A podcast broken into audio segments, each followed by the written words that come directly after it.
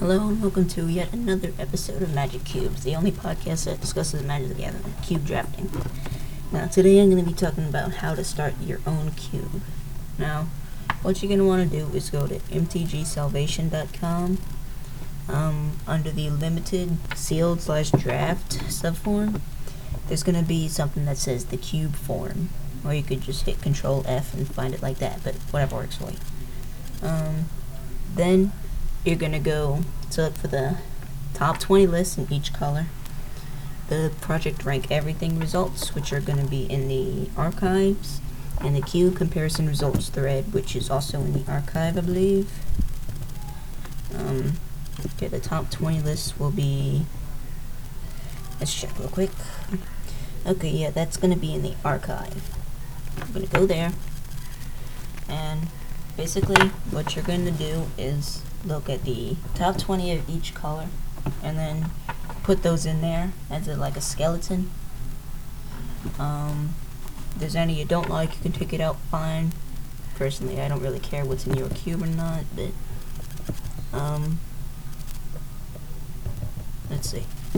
So you're gonna go to that, and then once once you got those in there, or proxy, whatever, however you get a hold of them. Let's see. Okay, now the project rank everything master results thread in the archives. You can go look at that.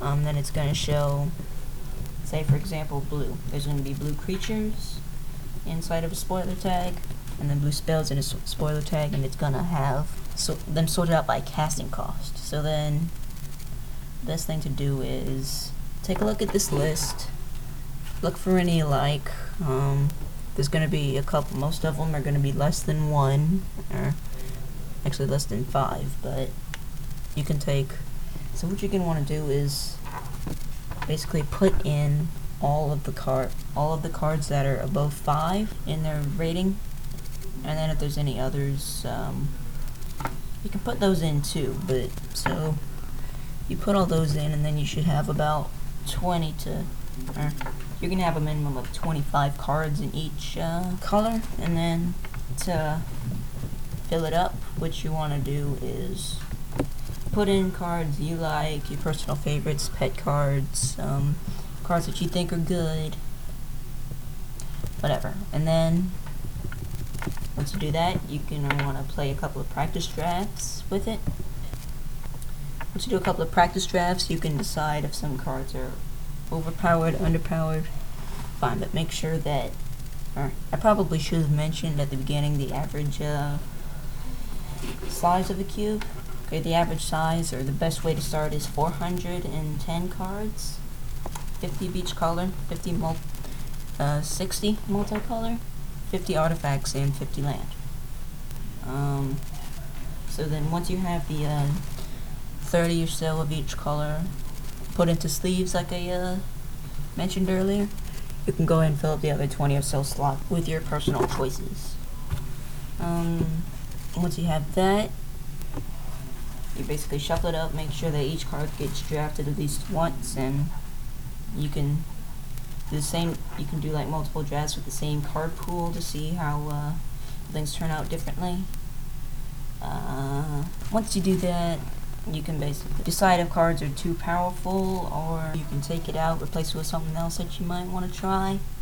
Um, if you decide that, or if you come across a card that you uh, that you put in, you, that you might want to uh, put in, you what you do is put it in the sleeve and then draft it and pool that you a pool of cards that you uh, use because you're not going to use all 410 cards or whatever, however big your cube is, in uh, in the draft once you decide that, if it's good enough, you uh, maybe decide what to put in. I do drafts with like all of that color and then maybe 10 to 20 of each randomly selected as support colors and then see what's good, what's not, try to uh, pick something to take out.